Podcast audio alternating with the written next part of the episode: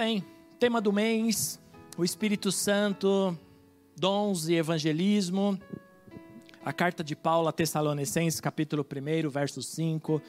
O apóstolo Paulo escreve dizendo assim: De fato, vocês se tornaram nossos imitadores e do Senhor, pois, apesar de muito sofrimento, receberam a palavra com alegria que vem do Espírito Santo.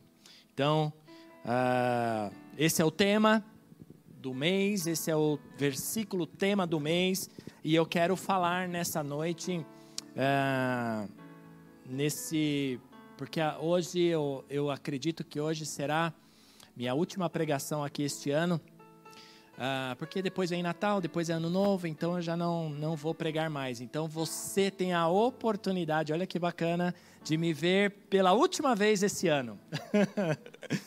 uh, quero dar o seguinte subtema ou subtítulo. Vocês sabem que sempre tem um subtema, um subtítulo, que é Como Viver Sem o Espírito Santo. Assim, não é uma pergunta, é uma afirmação: Como viver sem o Espírito Santo? Quero contar para vocês nessa noite. Uh, quero contar a história para vocês de alguns personagens nessa noite, uh, personagens da Bíblia, claro, que tinham tudo para dar certo, tinham tudo para ser homens tremendamente usados por Deus e que por, se perderam, porque perderam a presença do Espírito Santo. É possível? Sim, é possível perder a presença do Espírito Santo. É terrível para um homem e aliás já começo afirmando, é terrível para um homem, para uma mulher, perder a presença do Espírito Santo, mas é possível.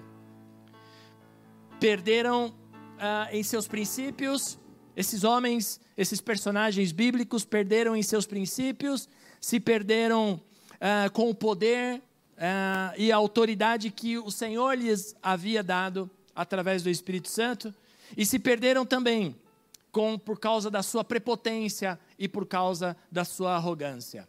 Eu costumo dizer que prepotência e arrogância é o principal, ah, o principal ponto para alguém perder ah, ou deixar esfriar ou perder a autoridade e o Espírito Santo em sua vida. O primeiro personagem que eu quero compartilhar com vocês essa noite é Sansão. Juízes capítulo 16, versículo 20. Eu vou ler apenas ah, o verso que, ah, que, que pontua o, o início do fracasso de Sansão. Juízes capítulo 16, verso 20, vai dizer assim: aí está na tela. Então ela chamou Dalila, chamou Sansão, os filisteus o estão atacando. Ele acordou do seu sono e pensou: Sairei como antes e me livrarei. Mas não sabia que o Senhor o tinha deixado. Ah, nunca na história um homem, na história da Bíblia, um homem, um personagem bíblico, começou tão bem e terminou tão zoado, tão ruim como Sansão. Eu vou resumir a história para vocês entenderem. E a partir daqui, ele, ele é amarrado, ele é preso, ele havia perdido a sua força, e a primeira coisa que os seus inimigos filisteus fizeram foi furar os seus olhos. Alguém começou tão bem e terminou tão mal, o seu chamado com Deus foi esse. E nós também. Já quero trazer uma ilustração no meio da minha introdução, que não é muito comum, não é muito correto numa, na homilética, para quem organiza o seu sermão, a ilustração geralmente é lá para o meio, para o final, mas eu já vou mandar bala aqui porque eu não sou muito teólogo. Ah, todos nós começamos coisas muito bem em nossas vidas e terminamos muito mal. Eu lembro, quando eu era. É, estudava no ensino, qualquer coisa aí, ensino médio, no ensino fundamental, que antes era primeiro grau, segundo grau, não era? Ah, na época do, do pastor Marcelo, que ele falou aí antes de 89, eu não sei porque eu nasci depois, então não sei nada disso que ele falou. Mas, mas eu sou da época que a gente encapava o caderno de brochura, não é? Meus, minha mãe encapava caderno com aquele plásticozinho xadrez, bem bonitinho, com aquele cheiro de coisa nova. E, e, e eu lembro que minha mãe ah, falava: você para com seus garranchos e escreve bonito no seu caderno novo. E eu começava o caderno novo muito bem primeiro, os primeiros dias de aula, a gente uh, tinha aquelas canetas, né? Uh, de várias cores, vermelho, azul, e lançou a, a, uma empresa aí de canetas, lançou uma caneta com várias cores, assim, a gente pá, pá, baixava uma, baixava outra, baixava outra. Vocês sabem, né? Tem até hoje, tem até hoje, não é novidade isso. Então, e aí, tudo lindo. Mas logo no primeiro mês, o caderno já começava, o caderno sozinho. Ele começava a perder as coisas, a folha, a, o grampo já não segurava a capa, rasgava, e, e, e de repente a caneta perdia. Eu pegava uma caneta de alguém, começava com uma cor, terminava com a outra, porque a caneta estourou por causa que corria no recreio com ela no bolso. Então, todo mundo já começou algo bom e o caderno no final do ano, no final do bimestre, no final do semestre, já não existia. A gente, para achar uma coisa ali, era uma do outro mundo. Mas, atualmente, quem de nós que não é um pintor profissional, não se empenhou em dizer: eu vou pintar o meu quarto, eu vou pintar uma sala e aí compra todo o material, vai lá na casa de tintas, compra a lata de tinta, compra o rolo, compra o pincel para o canto, compra ah, o esparadrapo para. Esparadrapo não, a fita. É, coloca para colocar nas, nos cantos, vai tirando as tomadas da parede, os espelhinhos, e daqui a pouco começa aquela parede. O quarto são quatro paredes e meia, porque tem porta e janela. Então já não é, é três paredes vamos dizer assim. E aí começa naquele gás, e a minha esposa, estou falando de mim, tá, gente? Não estou falando de ninguém, estou falando de mim. E a minha esposa falou: Você tem certeza que você vai fazer isso? Eu falei: Não, você vai ver, vou mandar bala aqui, você vai ver. Termina em meia hora esse quarto. Hum. E aí fui na primeira parede e e aí, quando chegou assim, na metade da primeira parede, meu braço já doía, as costas doía, e já. E aí, a primeira parede eu termino perto do almoço, porque eu comecei cedinho, oito horas, e aí, perto do almoço, termino, paro para almoçar, e depois entro no quarto depois de uma hora, e falo: ai meu Deus, ainda tem mais duas paredes, e o retoque, e o rodapé, o teto, e as, os cantinhos. E aí vamos para a segunda parede, e aí a hora que você para e olha, nossa, não está igual, tem alguma coisa errada. A primeira parede foi boa, mas o restante não foi bom. A gente já começou coisas assim, e não começou bem, começou com ânimo, com gás, e não concluímos em nossas vidas? Sim, todos nós já começamos assim. Relacionamentos, podemos usar relacionamentos como, como exemplo. Quem não teve uma expectativa altíssima em um relacionamento e aí quando vai, fala: Meu Deus, como é. Beija ruim essa pessoa, não é? Como é. Ah, tem bafão, sei lá. E aí você já, a expectativa cai, você se frustra e pronto. Relacionamentos também podem começar bem com boas amizades ou com uma boa liderança, e você tem uma, uma imagem de um líder, e aí quando você começa a, a, se relacionar com essa liderança, você vê que ela é frustrante, que ela é decepcionante, e aí isso te impede o seu mover, e, ou então, muitas vezes nós perdemos ah, essa, essa, essa qualidade que nós temos de começar bem, porque veio em nós um, uma, um posicionamento de achar que somos os melhores e que aquilo que fazemos é o melhor. Eu quero dizer que eu tive que pagar para alguém concluir o quarto lá do meu filho, porque eu falei: não, eu sou muito ruim nisso, não é para mim.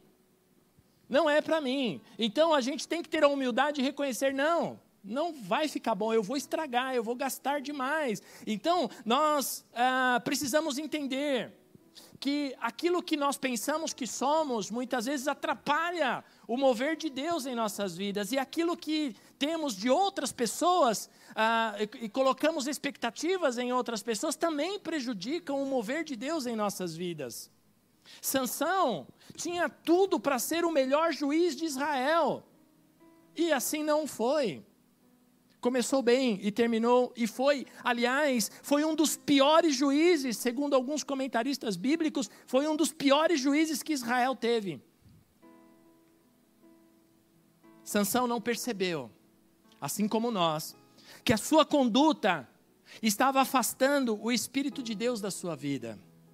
Embora soubesse, embora ele soubesse bem o que era ser um nazireu, porque ele era um nazireu, e nazireu era uma pessoa consagrada, era uma pessoa separada, e, e o voto que os seus pais fizeram, ah, que Deus pediu para que os seus pais cumprissem na vida dele, é que ele não cortasse o seu cabelo, não passasse a navalha no seu cabelo, e que ele não bebesse nenhuma bebida alcoólica, ah, e que ele não ah, tocasse em nenhum cadáver, não podia tocar em nenhum morto, nem animal, nem, nem pessoas. E que também ele não poderia se misturar com pessoas de outras ah, nações. E Sansão fez tudo errado. A primeira coisa que ele faz é olhar para uma mulher e desejar que aquela mulher se uh, estivesse com ele. E assim o foi uma mulher que não era da sua do seu meio, do seu, do seu convívio, da sua raiz, da sua, da sua, uh, dos seus princípios. Então, a você que é solteiro e que está de olho em pessoas que não é do seu meio, você corre sério risco de perder a presença do Espírito Santo em sua vida. Bebeu vinho, escondeu segredos dos seus pais, ele, certa vez, estava voltando de uma batalha que ele havia matado um montão de gente com um queixo de um queixo. É o queixo, né? Como? é isso aí, queixada. De um boi, de um boi não, de um jumento. Ele matou não sei quantos mil soldados.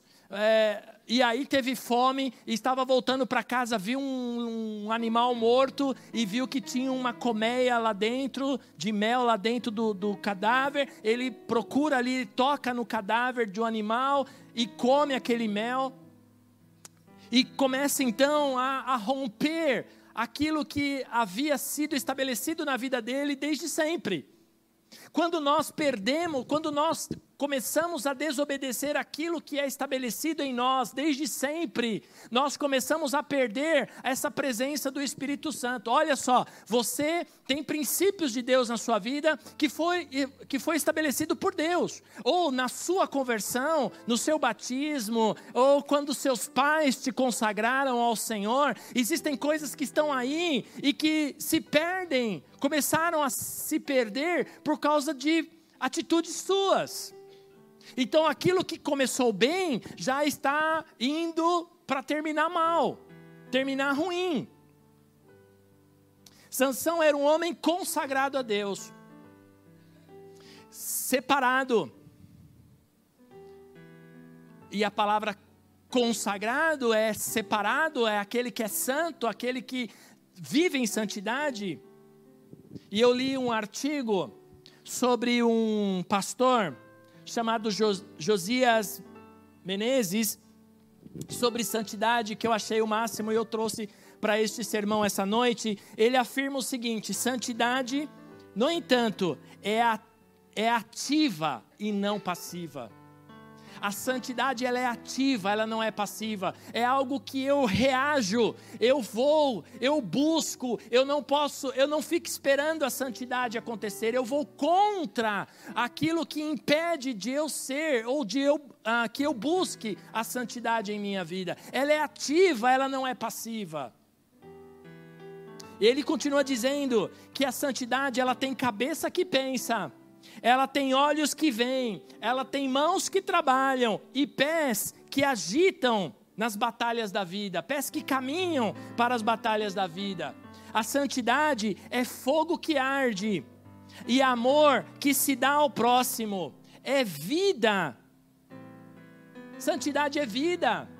Enfim, que se manifesta em trabalhos no reino, em lutas, quem não tem lutas, já morreu. Firmeza. Santidade é firmeza. É santidade é o que me impulsiona a avançar até o momento final da minha vida. Santidade ela é ativa, não é passiva. Por isso, eu não sem a presença do Espírito Santo, não há essa santidade em minha vida. É impossível, eu diria, viver sem santificação. Por isso, eu vou citar outros personagens ainda, mas eu quero já te dar cinco atitudes para recuperar a força espiritual, porque você já, eu tenho certeza que isso já aconteceu com você. Você já se sentiu porque eu já já aconteceu comigo e se aconteceu comigo acontece com você também, porque eu não sou diferente de você. Ah, já, é, é, já, você já se sentiu em um determinado momento da sua vida ou desse desse ano? Vamos dizer desse ano. Vida é muita coisa, né? Porque olha só, muita muita vida aí tem aí. Mas a gente pode dizer que nestes tempos você tem sentido que a, que a sua bateria espiritual já está chegando ali na reserva, sabe o combustível do, do carro? Ah, quando você enche, você se sente seguro, não é verdade? E então você fala: Não, eu tenho gasolina aí, vamos rodar, meu, vamos dar para rodar. Mas quando começa a entrar na reserva, você já começa a se preocupar. Eu não sei se você já passou por isso, mas uma, uma sensação de que você está na reserva espiritual, você está assim com as suas baterias espirituais já no osso. Já aconteceu com você isso? Sim? Ah, que bom. Não sou o único então. Para isso, eu quero te dar algumas alternativas que talvez te ajudem a manter a, a, sua, a sua bateria espiritual sempre ativa, porque eu quero te dizer, eu quero afirmar: se você uh, não recarrega as suas baterias, ela vai te dar um, vai te deixar na mão um momento, e nesse, e nesse momento uh, que você apagar, talvez você não volte mais. O, a primeira coisa a observar é o tempo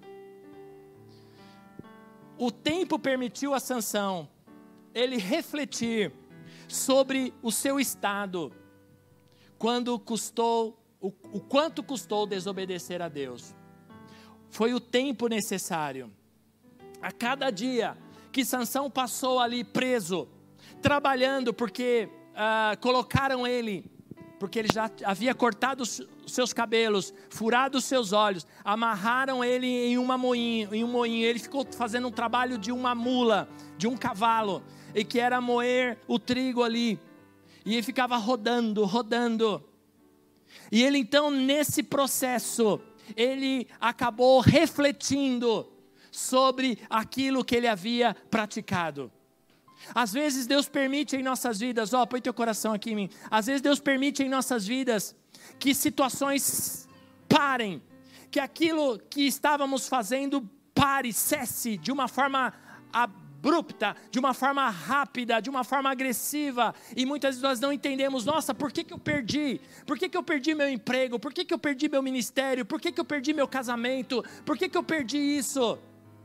Por que, que eu perdi isso que estava em minhas mãos? Eu tinha tanta segurança, eu tinha tanta certeza, eu tinha tanta expectativa, e de repente você se sente já perdido. Não sei quantos de vocês foram já mandados embora uma vez. Eu nunca fui, eu fui mandado coletivamente. A última, última empresa que eu trabalhei foram 180 vendedores, tudo mandado embora de uma vez. Então eu estava ali no meio também, então não senti nada. Mas eu acho que é horrível quando alguém senta na frente do chefe e diz assim, e o chefe, você vai na expectativa, ai, vai me dar aumento, ah, que legal, eu tô. E o chefe fala, a partir de hoje você não faz parte mais do nosso quadro de funcionário. Isso é um soco no estômago para algumas pessoas. Mas talvez o, esse tempo é, às vezes é permissivo de Deus para que a gente ponha ordem em nossas vidas, que a gente ponha ordem nos nossos pensamentos, para que a gente ponha ordem naquilo que nós falhamos, o porquê que perdemos. Às vezes não nos perguntamos o porquê que, nos, porquê que eu perdi e tratamos de culpar alguém. Alguém é culpado, nunca sou eu. Aliás, eu já disse aqui que eu vi uma placa de caminhão dizendo: o importante é achar um culpado. E eu achei o máximo essa placa. Mas, muitas vezes nós tratamos de achar culpados para aquilo que perdemos. Ah, não, a culpa é do meu líder, a culpa é do pastor. Aliás, pastor sempre leva a culpa, não tem problema. Ah, a culpa é do chefe, a culpa é da empresa, a culpa é do, da, do meu marido, a culpa é da minha esposa. O casamento acabou por causa da esposa, o casamento acabou por causa do marido. Nunca é nunca é olhado para si mesmo, nunca é olhado e dito assim: aonde eu errei? Porque nós tratamos sempre de achar um culpado para todas as coisas. E Deus às vezes permite que tempos aconteçam em nossas vidas para pararmos. Outro dia eu fui visitar, outro dia não, um tempo atrás eu fui visitar uma pessoa que teve um estresse tão grande na sua vida que ele foi parar na UTI. Deu um piripaque no seu coração e, e aí ele foi parar na UTI. Eu entrei lá na UTI e ele, a, talvez a última pessoa que ele esperava me ver ali, é, ver ali, era eu. E ele olhou para mim e falou: Pastor, o que você está fazendo aqui? Eu, falei, eu vim te ver, uai. Você não está aí? Ah, pastor, estou preocupado, a empresa. Eu falei: Meu, para. Sabe o que aconteceu com você? Sabe por que você está aqui? Por você parar, senão você vai morrer. Para para pensar. Você está trabalhando muito, você está trabalhando que nem um louco, você está. Olha a sua vida, você não pratica nada, você come que nem um louco, come tudo errado. Olha isso. Não é? Aproveita esse tempo e reflete. Às vezes Deus permite coisas em nossas vidas para a gente pensar, para a gente parar e pensar o que, aonde eu estou errando. Não é? não é o que estão fazendo comigo, mas o que eu estou fazendo comigo mesmo. Por isso, amados, a cada dia que passava ali, moendo a moinha ali, sendo humilhado, o cabelo voltava a crescer e ele começava a voltar às suas forças. Sansão começava a voltar vagarosamente às suas forças. Veja só, a prática de ir à igreja todos os domingos, mesmo quando não há disposição, mesmo quando você não está afim, vai gerar energia vai alimentar as suas baterias para você poder ter a força espiritual que você precisa. O tempo irá curar as feridas, viu, meu irmão? Viu, minha irmã?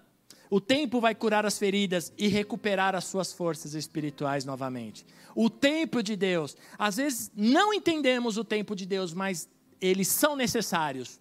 Os tempos são necessários. Se você sabe que Deus está falando com você, é isso mesmo. Os tempos são necessários em sua vida. Tempo para parar. Segundo ponto. Vocês estão comigo, amém? Segundo ponto, eu falei, o primeiro é tempo, o segundo é esperar. Tem diferença? Tem. Os inimigos de Sansão estavam embriagados. Ali em um momento de festa, de, por causa de uma vitória obtida. Eles não sabiam que a força de Sansão havia voltado para ele. Por isso, o que ele tinha a fazer era esperar o momento certo para voltar a agir. Existe o momento certo para fazer as coisas. E, e, quando eu sei o tempo de Deus, eu sei esperar o momento certo de voltar a fazer as coisas certas novamente. Não mais errado, não mais da forma é, estranha. Deus ah, nos dá o tempo e também nos faz com que esperar, fazer-nos esperar no momento certo de agir novamente. Há um momento certo para agir dentro do tempo que Deus nos dá.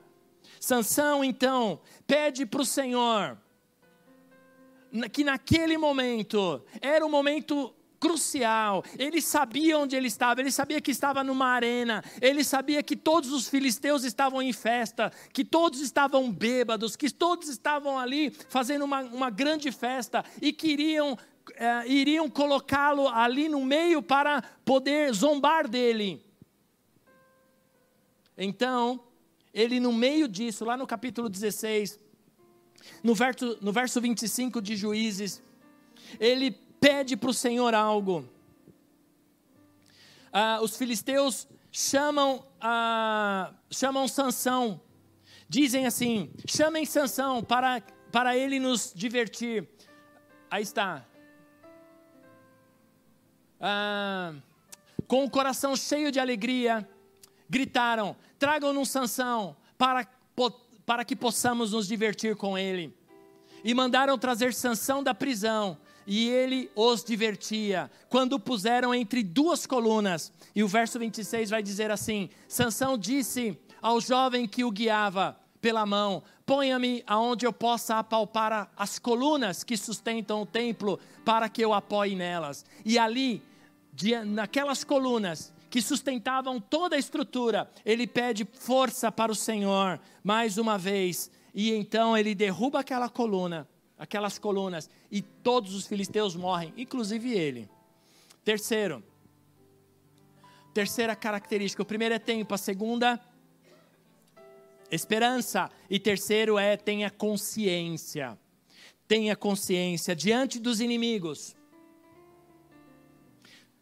servindo como, como um objeto de diversão e vergonha, Sansão se conscientizou que ele havia se afastado de Deus e ele pede ao Senhor um momento mais. Veja o verso 28, por favor, uh, deste capítulo. Sansão ele pede para o Senhor misericórdia. Ele diz assim: Sansão orou ao Senhor dizendo: Senhor, meu Deus, peço que lembres de mim. Por favor, dá-me força só mais desta vez. Deixe que eu, de uma só vez, me vingue dos filisteus por terem furado os meus olhos. A preocupação dele era ter furado os olhos, né? mas na realidade, ele havia desobedecido a Deus, já não enxergava mais. E o fato dos filisteus terem furado os olhos é a primeira coisa que o nosso inimigo faz. Quando o espírito, quando nos afastamos do espírito do Senhor, é, é perder-nos, é fazer-nos perder a visão já não enxergamos mais, já não enxergamos direito, já estamos cegos espiritualmente e as coisas já não caminham como antes. Passamos então a a ter percepção das coisas, porque o cego ele não enxerga, mas ele tem percepção. O, onde eu estou, o que eu estou fazendo, eu não estou vendo, mas eu acho que eu estou fazendo a coisa certa. Eu acho que eu estou no caminho certo. Eu acho que eu estou praticando a coisa certa. Mas o Senhor te trouxe essa noite aqui, meu amado, meu irmão, minha irmã, para te dizer que Ele quer restaurar as suas vistas, Ele quer restaurar as suas forças, Ele quer recarregar as suas baterias, para que você possa novamente voltar a enxergar, voltar a ter ânimo no reino espiritual, voltar a caminhar e fazer a obra de Deus como antes. O quarto princípio, vocês estão comigo, amém? O quarto princípio é buscar.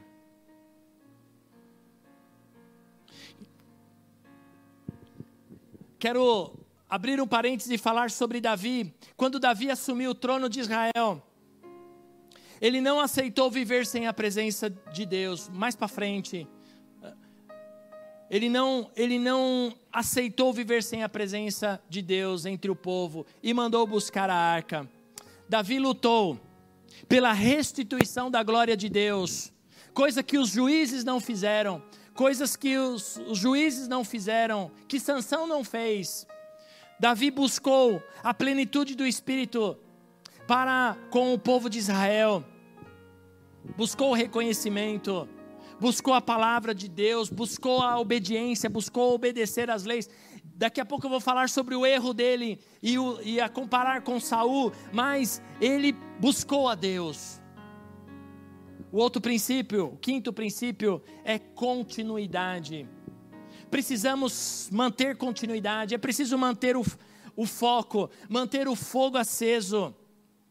Quem mantém o Espírito Santo em nossas vidas ativo sou eu, é você, na sua vida é você.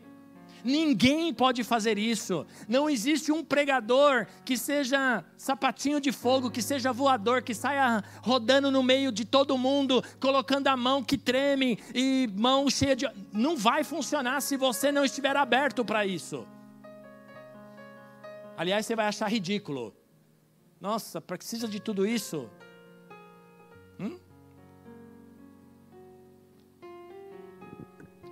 Permita que o Espírito Santo não se afaste de você. Permita que o Espírito Santo não apague da sua vida. Alimente o Espírito Santo. Eu tenho falado aqui que não existe outra maneira de buscarmos o poder no Espírito Santo se não for através da oração. Como está o seu nível de oração, meu amado? Se tem algo que tem me incomodado este ano, que, tá, que está terminando, é o meu nível de oração. Eu sei que estou longe, eu sei que estou distante, eu sei que estou orando pouco.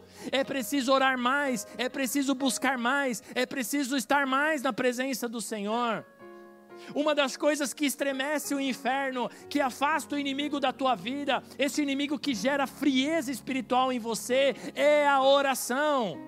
Se você orar, o inimigo ele vai recuar. Quanto mais você orar, mais longe ele vai estar de você.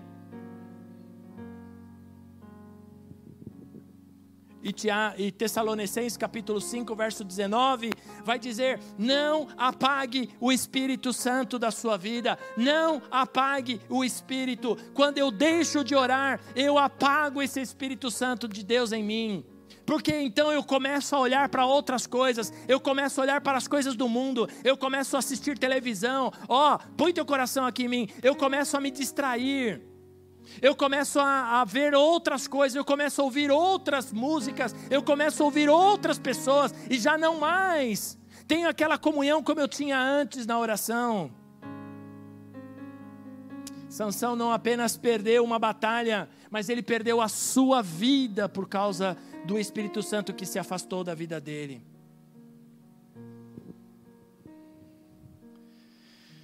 Por isso, meus queridos,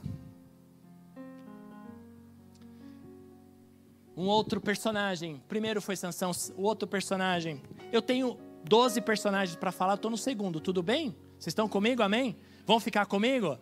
Ah, então tá bom. Vocês são demais, eu amo vocês, vocês são demais. Tem gente na internet que já está desligando o computador, eu acho. Já. Ah, esse pastor vai ficar a noite toda falando, eu vou dormir. Ah, o segundo personagem que eu quero falar com vocês é Saul. Primeiro, quem era? Sansão. Segundo, Saul. Quando Samuel ungiu Saul como rei, Saul foi o primeiro rei de Israel. Quando terminou os juízes, Sansão foi o primeiro juiz que foi colocado como juiz para julgar Israel. Israel não tinha rei, era uma nação que era julgada por juízes. Depois de Sansão se levantou vários juízes. Você pode estudar aí livro de juízes, você vai ver que tem uma pancada de juízes. Ah, e, e depois, quando acabou a era dos juízes, o povo começa então a pedir um rei. Queremos um rei, porque juiz não dá certo, queremos um rei. E então Samuel, de tanto o povo pedir, Samuel separa Saul por Deus. Deus preparou, Deus direcionou. Saul era um cara igual eu. Ele era bonito, alto, alto, bonito, vocês podem estudar a história aí, vocês vão ver. Depois vocês leiam aí. Saul era um cara bonito, alto. Em Israel não tinha homem mais alto que ele, do ombro para cima ele era mais alto que todo mundo. Não tinha homem mais alto que ele. Bonito, forte. Saul iniciou seu reinado com o Espírito de Deus. com o Espírito de Deus, foi profetizou muitas vezes, mas como terminou? Possuído por um espírito maligno. Em 1 Samuel capítulo 16, verso 14, diz assim: O espírito do Senhor se retirou de Saul. E olha aí, o que aconteceu? E então, um espírito maligno vindo da onde, irmãos? Essa, essa é interessante você entender esse princípio. Não é que veio de Deus, ok? Foi autorizado por Deus. É diferente. Ah, na tradução houve esse erro aí e colocaram da parte de Deus. Deus não manda demônio para ninguém, mas Ele autoriza, Ele permite. Ok? Tudo bem? Então, o Senhor então permitiu que um demônio entrasse. É da mesma forma que aconteceu com Jó. Demônio pede e Deus então permite. Vai lá, eu permito que você tire tudo de Jó, menos a vida dele. Saul durante o seu reinado venceu batalhas e era admirado pelo povo. Mas a partir do momento em que o espírito de Deus se ausentou dele, o seu coração e mente foi tomada pela inveja, pelo ódio, e ele então passa a perseguir Davi. A sua família foi destruída por causa da sua falta de direção, porque ele então consulta uma feiticeira e acabou morrendo em combate. Saul não deixou de ser rei, porque tinha um espírito imundo o atormentando mas para muitos ele continuava normal como sempre. Mas sabe o que aconteceu? Ele não queria perder o seu lugar. Quando ele viu que Deus já tinha levantado outro rei, com ele reinando, porque Davi foi um rei ungido com outro rei reinando. Ele então começa a invejar, ele começa então a querer matar Davi e passa a perseguir e passa a tentar destruí-lo. Qual é a diferença entre Saul e Davi? Vocês viram agora há pouco que eu falei de Davi, que Davi quando reinou buscava a Deus. Quando Davi estava ali, ele estava buscando a Deus, era um homem segundo o coração de Deus. Ambos foram reis e cometeram seus pecados. Embora Davi fosse um homem segundo o coração de Deus, ele também errou. E todos nós que estamos aqui, você que está em casa, estamos sujeitos a erros. A diferença está o que eu faço com esses erros depois. Há momentos que eu preciso olhar para mim e dizer aonde eu errei. E aí vai precisar desse tempo, vai precisar dessa, dessa espera, vai precisar dos momentos de expectativa para poder voltar de eu entender, me humilhar e reconhecer os, os erros que eu faço, que eu fiz, que eu cometi. Falando já de Davi, veja alguns atos que Davi cometeu. Ele assumiu o trono. E um dos seus primeiros atos foi trazer a arca do Senhor novamente para Jerusalém. A arca que representava a presença do Senhor. Quando ele pecou, ele não negou a sua condição ele não, ele poderia ter, ter dito: Eu sou rei, eu posso ter a mulher que eu quiser. Mas ele disse: Eu errei diante do profeta e, teve, e pagou o preço por isso. E sabe o que ele disse lá no Salmo 51 sobre esse erro, sobre esse pecado? Veja comigo, por favor, Salmo 51, verso 11. Olha a diferença de uma pessoa que tem um coração disposto, um coração humilde, que reconhece seus erros, que reconhece seus pecados. Não havia soberba, não havia orgulho no coração de Davi. Ele diz assim: Não me expulses da tua presença. Ele não fala para Deus assim: não me expulses do reino que o Senhor me deu, não me tire a coroa, não me tire o trono, Senhor. Ele não diz isso, não me tire do altar, Senhor, não me tire o microfone da mão, Senhor, não me tire do cargo que o Senhor me deu, Senhor. Não, ele não disse nada disso. Olha o que ele disse: não me expulse da tua presença, Senhor. Nem tires de mim o teu Santo Espírito. Olha que tremendo, gente. Devolve-me a alegria da tua salvação e sustenta-me com um espírito pronto a te obedecer novamente. O que, há, o que está errado conosco, amado? Temos invertido os papéis e eu tenho falado muito aqui nesse, nesse púlpito, eu tenho falado muito sobre isso. Nós temos olhado para coisas para coisas que temos, para as coisas que Deus nos deu, para as coisas que, que, que, conquistamos, e na realidade não temos que fazer nada disso. O que nós precisamos é da presença de Deus em nossas vidas. Isso tem que ser suficiente, é isso que Davi pede. Davi tinha um reino, ele tinha o povo do seu lado, ele tinha um exército poderoso, ele tinha tudo que precisava, ele tinha súditos, ele tinha tudo que ele precisava. Mas ele não fala: Senhor, não me tire nada do que o Senhor me deu.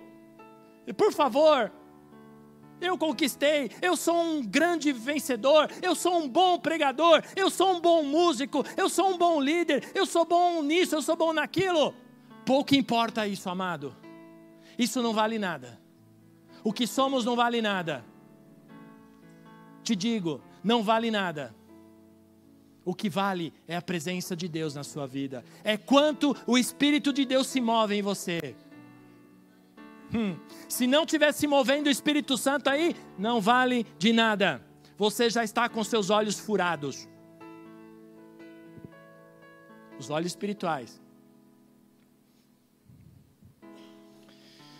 Ele sabia, Davi sabia, que não era possível ser um bom rei sem o Espírito de Deus.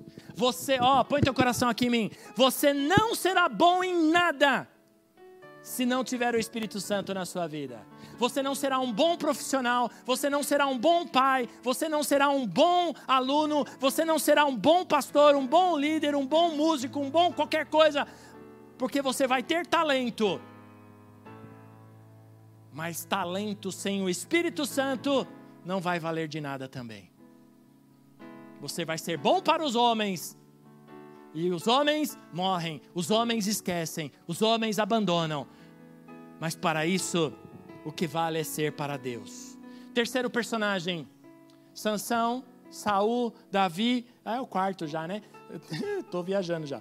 Terceiro, terceiro, uh, quarto personagem, Pedro. Já vou para o Novo Testamento. Pedro, depois que Pedro revelou a verdadeira natureza de Jesus. Quando Jesus pergunta para os seus discípulos: Olha, oh, discípulos, o que, que o povo diz que eu sou? E um diz: Ah, você é, o, é, você é o Elias, você é Moisés, você é não sei quem, um dos profetas. Ah, e Pedro levanta e diz: Tu és o Cristo, o Filho do Deus vivo. E Jesus olha para ele e diz: Olha, Pedro não foi carne e sangue que revelou, mas foi o Espírito do Pai que revelou a você quem eu sou, e por isso eu te digo: você é Pedro, mas sobre esta pedra, que sou eu, e você edificará a minha igreja. Pedro se sentiu o máximo, se sentiu melhor aí, seus trouxas, tá vendo? Eu sou bom. Viu o que Jesus falou de mim? Que eu sou Pedro, eu sou bom, vocês não são de nada. Hum. Aí Jesus começa a falar do que ia acontecer, né, pastor? Jesus começa a falar: olha, então, gente, discípulos queridos, Sabe o que vai acontecer comigo? Eu vou para Jerusalém, eu vou ser preso, vão, vão me bater, vão, vão cuspir em mim, eu vou, vão colocar uma coroa de espinho, vão me chicotear até arrancar tudo, eu vou ser crucificado, eu vou morrer. E Pedro pega Jesus no braço, puxa de lado, fala: Senhor, que, que, que história é essa? Que história é essa? Não, isso não, não vai te acontecer nunca. Ah, Pedro se achou o máximo, ele se achou no direito, afinal de contas, ele estava ali com, com Jesus. E Jesus vira para ele no capítulo 16 de Mateus, verso já tá, o Fernando tá de bom ali. Eu falei 22. É, aí está, ó, ó, o que Pedro fala. Então Pedro, chamando a parte, começou a repreendê-lo. Ele se sentiu no direito. Claro, ele é, agora ele era o Pedro, o bom. Ele sentiu no direito de repreender Jesus. E disse: Nunca, Senhor, isso vai te acontecer. Você nunca vai, isso eu não vou deixar. E aí o verso seguinte, o que, que diz? Jesus vira para ele e disse: Para trás de mim, Satanás. O que era uma pedra que edificaria a igreja se tornou uma pedra de tropeço. Tem pedra de tropeço na igreja? Ah, tem muita pedra de tropeço na igreja, amados. Não seja você uma pedra de tropeço, ok?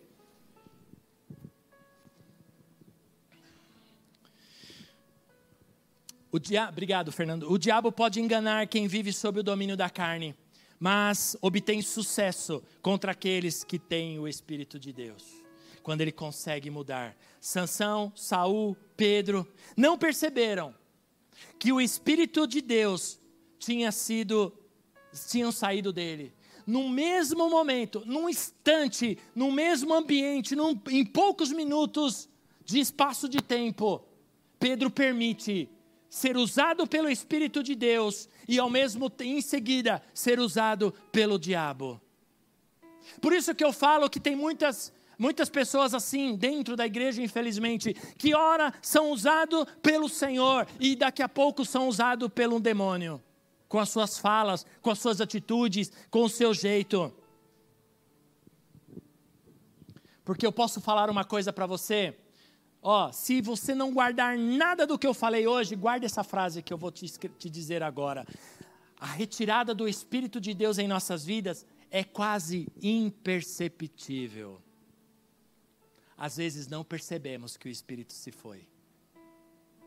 Porque continuamos no nosso ativismo, continuamos a fazer as coisas, continuamos participando, continuamos tocando, continuamos pregando, continuamos ministrando, continuamos trabalhando nos ministérios, na igreja, fazendo as coisas, e de repente estamos agindo na carne,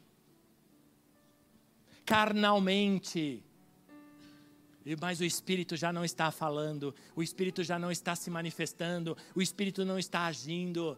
Misericórdia, gente.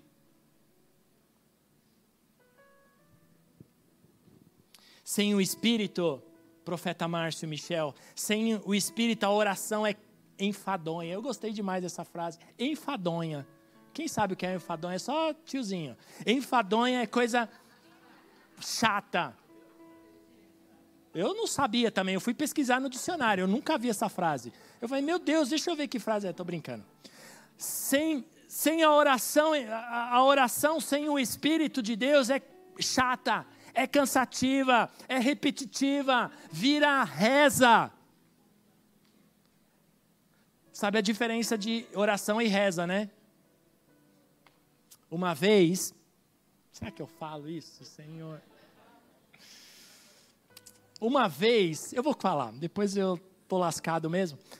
Uma vez me chamaram para fazer um, um ofício fúnebre. E aí eu tô lá e a família é meio a meio, meio católico, meio, meio evangélico. Aí o, o parente, um dos parentes da, da falecida, chegou para mim e falou assim: Pastor, é o seguinte, outra parte da minha família chamou o padre.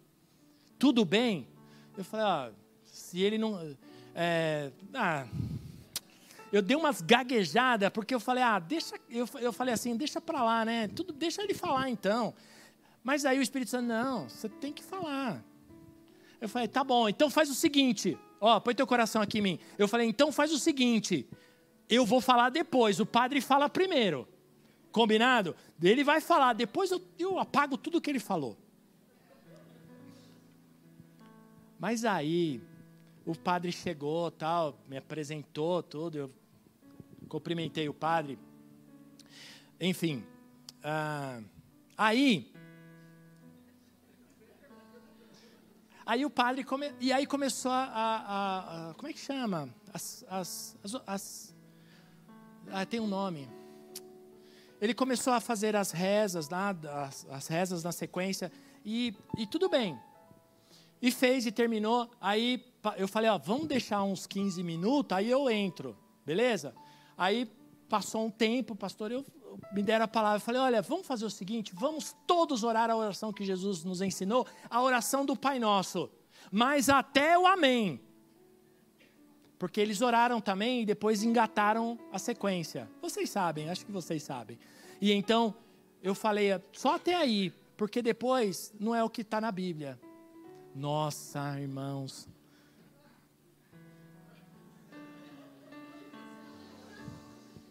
Foi difícil. Sem a oração, a or... sem o Espírito, perdão, a oração é, é chata, é repetitiva, vira reza, é vazia, não tem fervor. A oração sem o Espírito não tem a oração, perdão, a oração com o Espírito, perdão, ela, ela não tem pressa, não tem hora para acabar, porque ela gera inspiração, ela contamina. A oração com o Espírito contamina. Você não tem vontade de sair daquele ambiente aonde a oração está cheia do poder aonde a adoração tem o Espírito, não é um louvor chato, é um louvor agradável, é um louvor gostoso, é um louvor que quando termina diz: Ah, que chato que acabou.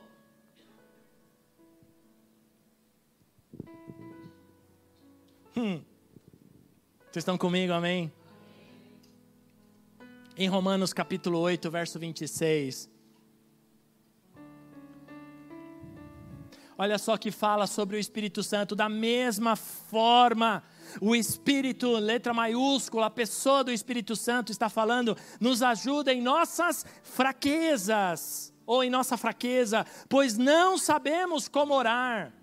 E aí, quando nós oramos sem esse Espírito, é uma chatice, porque ficamos blá, blá, blá, blá, blá, blá, blá.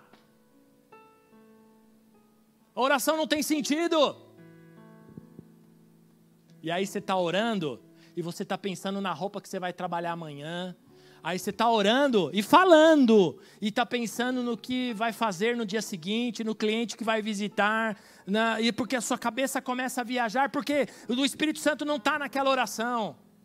Irmão, você tem que repreender quando é assim. Repreende, é um espírito de distração que está agindo para impedir que você não seja cheio do Espírito Santo, porque a oração te te traz potência, te traz força. É impossível para uma igreja, nos dias de hoje, viver sem o Espírito Santo. E infelizmente, amados, as igrejas nos dias de hoje estão vivendo com as suas baterias no limite do Espírito Santo. Quando se dão glória no culto, já é uma, uma festa para os anjos. Hum? Quando alguém dá um amém, os anjos já cantam glória a Deus nas alturas, nos céus, pela, por essa igreja.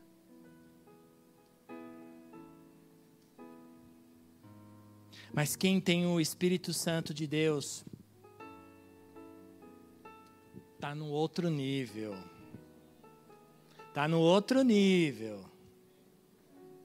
Quem tem o Espírito Santo de Deus está num outro nível. Não está olhando para quem está zoado, não. Não está olhando para quem está com a bateria ruim. Fica aí com a sua bateria acabando. Eu estou recarregando a minha. Porque o, Espírito Santo é pessoal.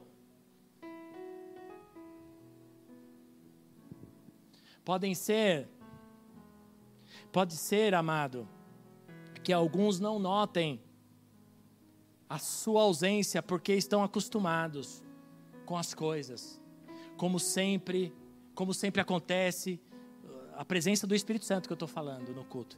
Com a liturgia, ah, o culto começa assim. Começa com alguém começando aqui, desculpa a redundância, começa com alguém é, falando alguma coisa, é, canta, e depois vem um outro pastor, fora pelas crianças. Depois, eu estou falando de nós, porque se eu tenho que falar, eu vou falar de nós, ok? Aí começa a orar pelas crianças, ah, aí depois vem os avisos, aí demora, às vezes vem som, às vezes não vem som, aí vem o aviso, depois depois do aviso, ah, o pastor vai falar das ofertas. Depois das ofertas, vai os pastores aqui, chama todo mundo, ora. E depois vai vir a palavra. E depois nós vamos para casa. Ah, que alegria! Essa é a nossa liturgia. Toda igreja tem uma liturgia. Até a igreja católica tem uma liturgia. Porque temos que ter, temos que ter começo, meio e fim. Tem que ter ordem e decência. Mas nessa, nesse meio de ordem e decência, custa dar um glória a Deus, custa levantar a mão, custa orar com fervor, custa parar de ficar olhando para o que está acontecendo do lado e focar seu, sua, sua, seu espírito no Espírito Santo de Deus. Ah, a gente perde com isso, amado. A gente perde, o Espírito Santo vai esfriando de nós. Porque aí a gente vir para a igreja se torna uma rotina. E aquele, e aquele versículo que diz, pastor, alegrei-me quando me disseram vamos à casa do Senhor. Ah, isso aí era para.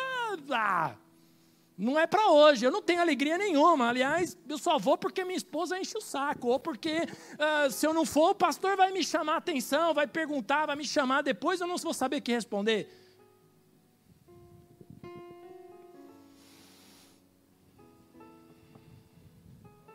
Quem tem o Espírito Santo de Deus tem pânico de pensar em perdê-lo. Era o que Davi respondeu para o Senhor no Salmo 51 que nós lemos. Senhor, não se afaste de mim. Não permita, eu pequei, eu errei, mas não afasta de mim teu espírito, Senhor. Eu abro mão de tudo que eu tenho, eu abro tudo que abro mão de tudo que eu sou, de todos os meus diplomas, de todos os meus certificados, de tudo que eu aprendi. Eu abro mão de tudo, Senhor, mas não afasta de mim o teu espírito. Porque o Espírito Santo é responsável pelo meu relacionamento com Deus. O Espírito Santo é responsável pelo seu relacionamento com Deus. Romanos capítulo 8, verso 13. Eu já vou terminar. Vem para cá, André, me ajuda. Romanos 8, 13. Vocês estão cansados? Eu vou deixar os outros oito personagens que falta para o ano que vem, porque eu só vou pregar ano que vem, aí eu. Tá bom? Romanos 8, 13 diz assim: Pois, se vocês, o apóstolo Paulo escreve dizendo: se vocês viverem de acordo com a carne, morrerão. Ok? Tudo bem? Morrerão. Mas, se viverem pelo Espírito e fizerem morrer os atos do corpo de vocês, viverão. Porque todos que são guiados pelo Espírito de Deus são como está escrito aí, amado, são filhos de Deus. Pois vocês não receberam espírito, letra minúscula, um espírito maligno aí, hein? Vocês não receberam um espírito que os escravize, para novamente temerem, mas receberam o Espírito, em letra maiúscula, Espírito Santo de Deus, que os torna filhos por adoção, por meio do qual clamamos: Abba, Pai.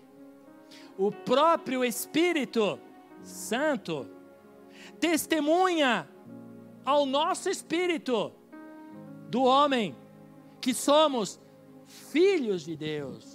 Toda hora, quando você está triste, ó, põe teu coração aqui em mim, por favor. Quando você está triste, quando você está desanimado, quando você está com a sua bateria ruim, quando você está sem vontade de vir à igreja, o Espírito Santo te diz: você é filho, você é filho, você é filho. Não esqueça, você é filho. O Pai pagou um preço alto por você. Você é filho, você é amado. Não fica assim. Você não precisa estar assim. Você é filho meu. Você é meu filho.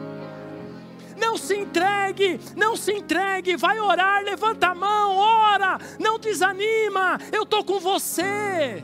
Esse Espírito, ele avisa, ele testemunha para você, ele fala para você quem você é. Você não é qualquer um, você não é qualquer uma. Você é especial, você é especial, você é amado, você é amada por Deus. E o Espírito Santo está falando agora com você. É tempo de renovar, é tempo de adorar a Deus diferente, é tempo de parar de olhar para coisas, de olhar para o que está acontecendo, o que estão falando, o que, que vão fazer, o que, que vai acontecer. Dane-se tudo isso. Você é filho, você é filha, isso é que importa, isso é que vale a pena.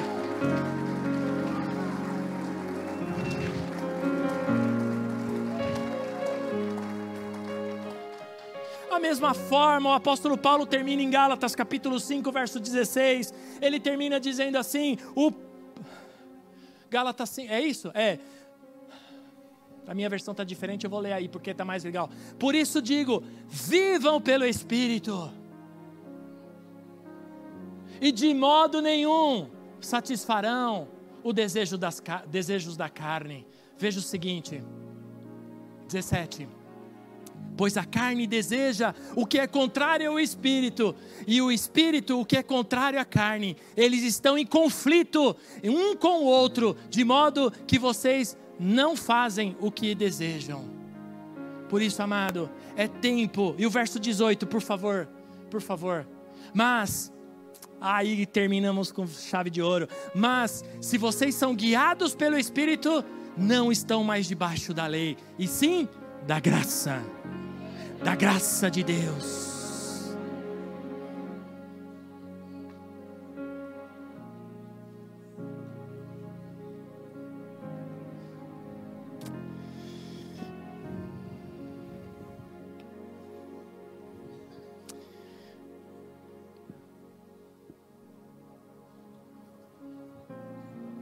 Vamos ficar em pé em nosso lugar, por favor.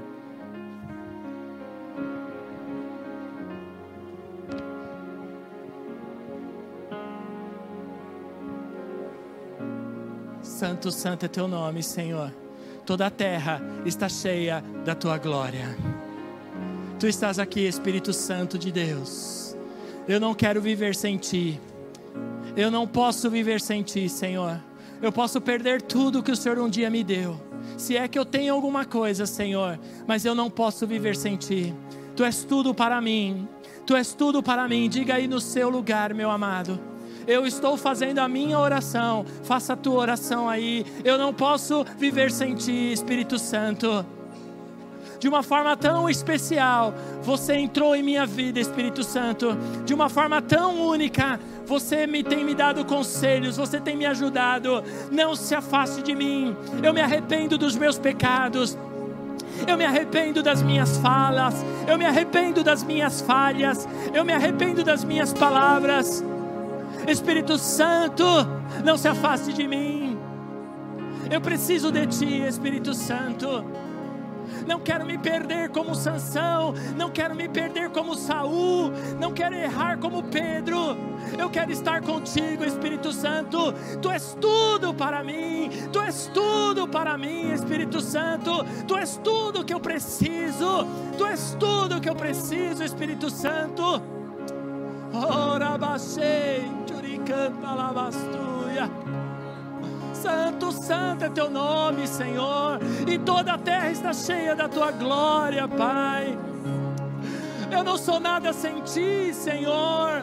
Eu não sou nada sem ti. Eu não valho nada sem ti, Senhor.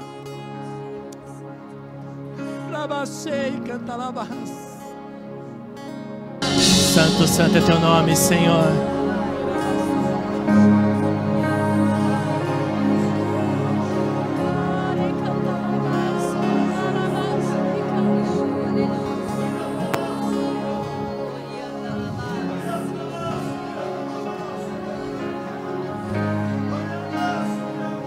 Estás aqui, Senhor.